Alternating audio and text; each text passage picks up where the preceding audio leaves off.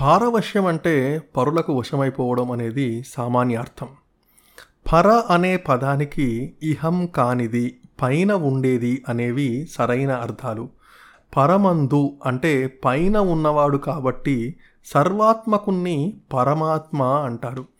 ఆయనకు వశమైన వాడు పరవశుడు. అతడు పొందే స్థితి పారవశ్యం.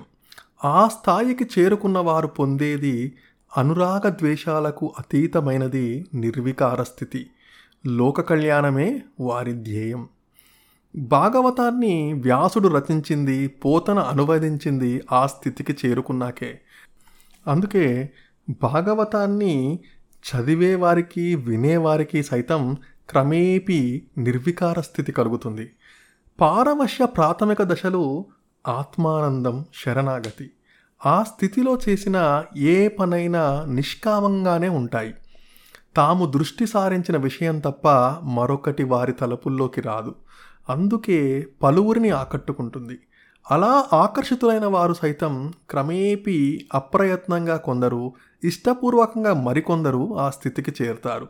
అప్పుడు వారిలో ఐహిక ముష్మికాలు రెండింటికి దోహదపడే ఆలోచనలు కలుగుతాయి. కాబట్టే భాగవతం చదివేవారు భక్తి ఆర్ద్రత ఆనందం హాయి లాంటి అనుభూతులు పొందుతారు. ఫలితంగా ముక్తి కోసం ప్రయత్నాలు మొదలవుతాయి. భాగవతాన్ని రచించిన అనువదించిన ఇద్దరిలోనూ వ్యాసుడు మనశ్శాంతి కోసం రచించాడు. పోతన మాత్రం అంతకు మించిన విశాల భావనతో అనువాదాన్ని చేపట్టాడు. భగవంతుడిగా పిలిచే సర్వవ్యాపకుడి గుణగణాలు ఉనికి లక్షణాలు ఆయనను చేరుకునే మార్గాలు అన్నింటినీ విశదీకరించాడు.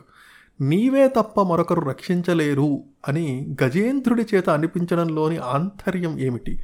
భక్తులను రక్షించేవాడు ఆ పరమాత్మ మాత్రమే అనే బోధనను అంతర్లీనంగా చేయడమే. తాపస మంధార నాకు దయసేయగదే అని సుధాముడు అడగడంలో కోరిక అదే. పరమాత్మ స్వరూపాన్ని దక్షుడితో కళ్ళకు కట్టినట్టు ఆరో స్కందంలో చెప్పించాడు పోతన.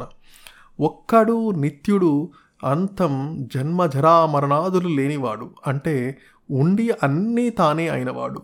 స్థూల సూక్ష్మ సూక్ష్మాతి సూక్ష్మమైన రూపం కలవాడు స్వయం ప్రకాశుడై లోకాలను ప్రకాశింపజేసేవాడు ఆ పరమాత్మ. అంతేకాదు నామరూపరహితుడు నిర్గుణుడు నిరామయుడు నిర్వికల్పుడు ఆయన. ఆ సర్వాత్మకుడి అనుగ్రహం వల్లనే జగత్తంతా స్వస్థితిలో ఉంది. ఆయన అనుగ్రహం నాకు కలిగితే నా జన్మ చరితార్థమవుతుంది అని చెప్పించాడు. ఇంకా అనేక చోట్ల ముక్తి కోరుకునేవారు తప్పకుండా భగవత్ కథలు వినాలనే సూచన చేశాడు. భాగవతం చదివే వారికి ఆయా పాత్రల పారవశ్య స్థితి అర్థమవుతుంది. వ్యాసుడి రచనలోనూ అనేక సందర్భాల్లో ఇదే భావం కనిపిస్తుంది. ఆయన ఒకచోట ఉద్ధవుడి చేత ఆత్మజ్ఞానం కలిగి ఉండేదెప్పుడు లేకుండా పోయేదెప్పుడు అనే ఎరుక కలిగిన వాడే ధీమంతుడు. ఆ జ్ఞానం నిష్కామస్థితి పొందినప్పుడే కలుగుతుంది అని చెప్పించాడు. అలా చెప్పడంలోని ఆంతర్యం లోకంలో అన్నీ నశించిపోయేవే పరమాత్మ ఒక్కడే శాశ్వతుడు అని బోధించడమే. సర్వవ్యాపి ఔన్నత్యాన్ని తెలుసుకున్న పారవశ్యమే అలా అనిపించడానికి కారణం. ఇంకా అనేక సందర్భాల్లోనూ లోకాలను రక్షించేవాడు ఆ అంతర్యామే అని బోధన చేయడంలో ఆ పాత్రల తాదాత్మ్యత ఆ కవుల పారవశ్యం ద్యోతకమవుతుంది. ఇంత పారవశ్యంతో రచించింది కాబట్టే అంతరంగంలో ఆత్మతత్వం వ్యక్తీకరణలో మార్గసూచనం బోధనలో లాలిత్యం లాంటి కారణాలు కలిగి భాగవతం పురాణంగా నిలిచింది.